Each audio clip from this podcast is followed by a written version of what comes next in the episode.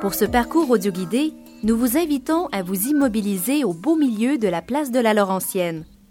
Devant vous, à l'ouest, le pavillon du 3200 rue Jean-Briand. À votre gauche, le pavillon Maximilien Caron. Et à votre droite, le pavillon Lionel Groux. La place de la Laurentienne est un endroit de passage pour toute la communauté universitaire. Les étudiants en droit et ceux de la Faculté des arts et des sciences y transitent tous les jours pour rejoindre le chemin de la Tour, pour entrer aux bibliothèques du pavillon Samuel Bromfman, pour accéder au garage ou pour s'engager sur l'avenue Jean-Briand. Cette place est unique en son genre sur le campus. Tous s'y retrouvent en grand nombre sitôt le soleil revenu au printemps. C'est à cette époque de l'année qu'on délaisse progressivement les tunnels reliant entre eux les pavillons qui sont autour de vous. L'effet produit par la place de la Laurentienne est celui d'un îlot intérieur en retrait de la ville, un lieu où l'on peut fraterniser entre membres d'une même communauté.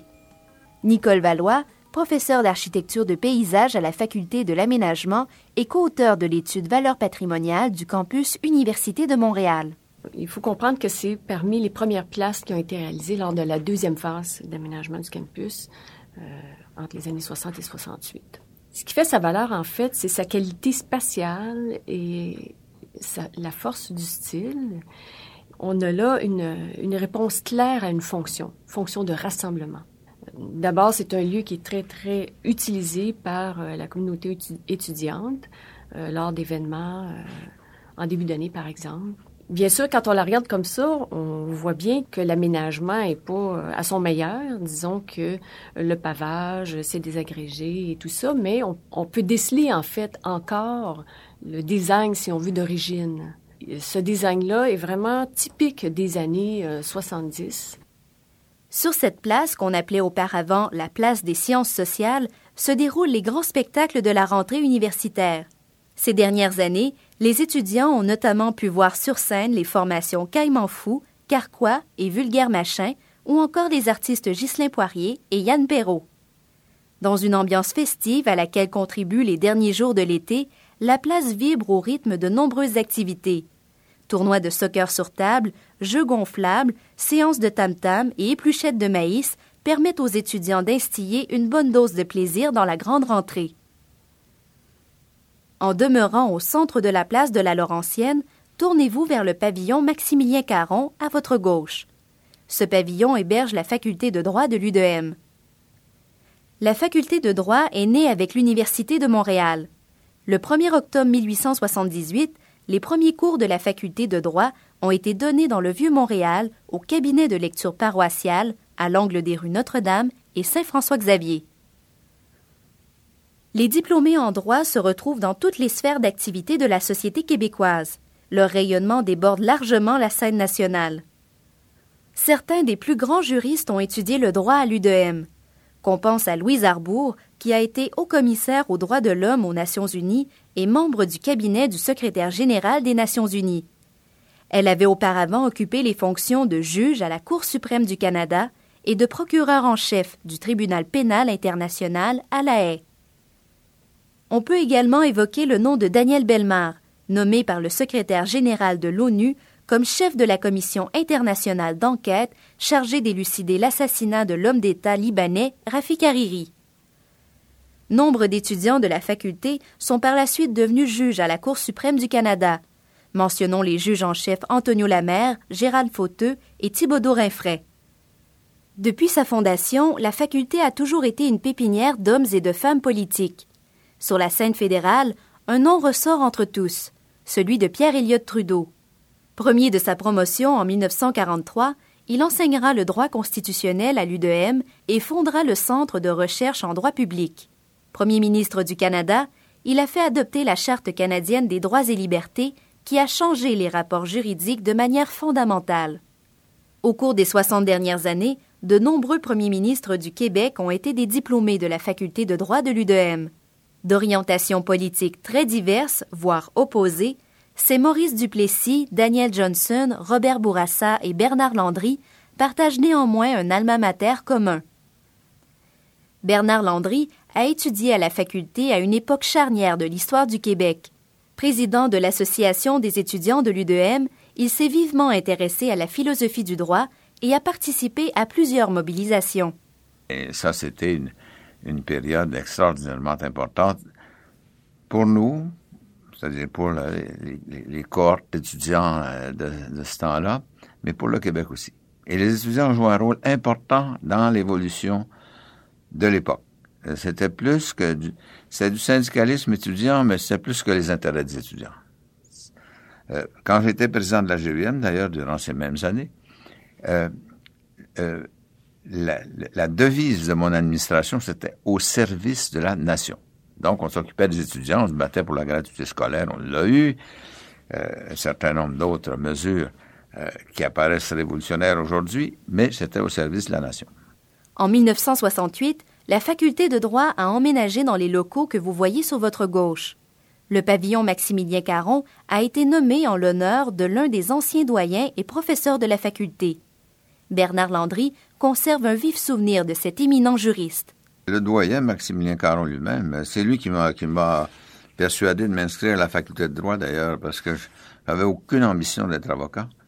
Euh, et Maximilien Caron, qui déjà rayonnait sur toute l'université, euh, m'a persuadé que c'était pas nécessaire de vouloir être avocat pour euh, profiter des cours de la faculté de droit parce que c'était aussi, et il a eu raison, une sorte d'étude de la philosophie démocratique.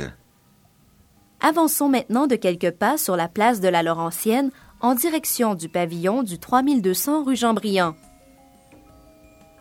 Le 3200 rue Jean-Briand est un pavillon regroupant des amphithéâtres et des salles de cours. Il n'héberge aucune faculté ou école, ce qui le place dans une catégorie à part. Construit à la toute fin des années 60, il a d'abord porté le nom de pavillon académique. Son principal amphithéâtre peut asseoir 750 personnes. Plusieurs colloques s'y tiennent chaque année. Il s'est d'ailleurs rempli au maximum de sa capacité pour accueillir la femme politique française Ségolène Royal et pour la retransmission de l'assermentation du président des États-Unis, Barack Obama. Le 3200 rue Jean-Briand abrite par ailleurs un tribunal-école, qui consiste en une salle d'audience standard dont se sert la faculté de droit pour tenir des procès simulés.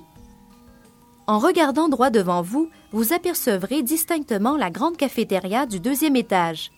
Un dialogue s'établit entre la place et la cafétéria, ajoutant à la convivialité de l'ensemble. Au premier coup d'œil, cette cafétéria, appelée Chez Valère, peut paraître quelconque. Toutefois, elle a une riche histoire. Dirigée par Valère Lavallée, elle a commencé ses activités dans les années 30, avant même que l'UDM s'installe sur le Mont-Royal. Monsieur Valère y a travaillé pendant plus de trois décennies. Au fil des ans, chez Valère a été associé à la vie du campus. Nombre de diplômés ont en mémoire les heures passées à manger et à discuter dans cette salle animée. Denis Héroux, professeur invité au département d'histoire de l'art et d'études cinématographiques, a connu ce monsieur Valère. Chez Valère, c'est un personnage d'abord euh, ça me semblerait à quelqu'un qui a préparé de la nourriture dans, chez, dans des camps de bûcherons. Donc, c'était un, un, un, personnage très direct, très québécois, qui avait, et la nourriture était très rudimentaire, était très celle que je vous décris. Euh, nous, on l'asticotait sur le fait qu'il euh, servait pas de viande le vendredi. Il avait été probablement formé chez les curés ou chez les frères. Il a cette façon de parler. Il y a une façon d'avoir sa chemise blanche, sa cravate, et il avait une grande blouse blanche finalement. Donc, lui n'avait pas fait ces études-là. Il regardait les étudiants comme des êtres très privilégiés. Il n'osait pas trop les juger ou de juger trop leurs mœurs. Nous, on essayait de l'entraîner sur la question de la Révolution tranquille, et il n'était pas, il était pas à l'aise. Il y a quelques années, chez Valère a pris le virage de la saine alimentation. Après plusieurs mois de collaboration entre les nutritionnistes du secteur santé et le personnel du service alimentaire, tous les mets du jour servis à la cafétéria chez Valère ont pu obtenir le qualificatif de choix santé. Restons encore sur la place quelques instants. Faisant face à la cafétéria, tournons-nous à présent vers la droite et posons notre regard sur le pavillon Lionel Groux, nommé en l'honneur du prêtre, historien et écrivain nationaliste québécois.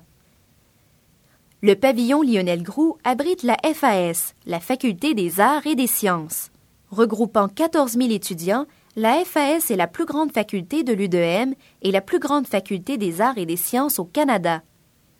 Chaque année, elle décerne plus de 3000 diplômes, dont près de 200 doctorats. La faculté des arts et des sciences résulte de la convergence de 26 disciplines. Cette convergence offre aux chercheurs et aux étudiants des possibilités nombreuses et originales de recherche et d'intérêt transdisciplinaire, reflétant la complexité et la richesse de nos sociétés. Avec ses 32 centres et groupes de recherche et ses 54 chaires de recherche, la Faculté des arts et des sciences compte 152 programmes de premier cycle et 81 programmes de deuxième cycle. Dans ce pavillon aux allures de forteresse, on retrouve les disciplines des lettres, des sciences sociales et des sciences humaines. La Faculté des arts et des sciences a ses bureaux ici, mais occupe également des locaux dans d'autres pavillons du campus, dont le pavillon Roger Gaudry. C'est avec ce dernier regard sur le pavillon Lionel Groux que s'achève ce passage par la place de la Laurentienne, lieu névralgique du campus. Si le temps le permet, n'hésitez pas à imiter les membres de la communauté universitaire qui s'y arrêtent pour se délasser, se distraire ou étudier. Au plaisir de se retrouver dans un nouveau parcours du Grand Audio Guide de l'Université de Montréal.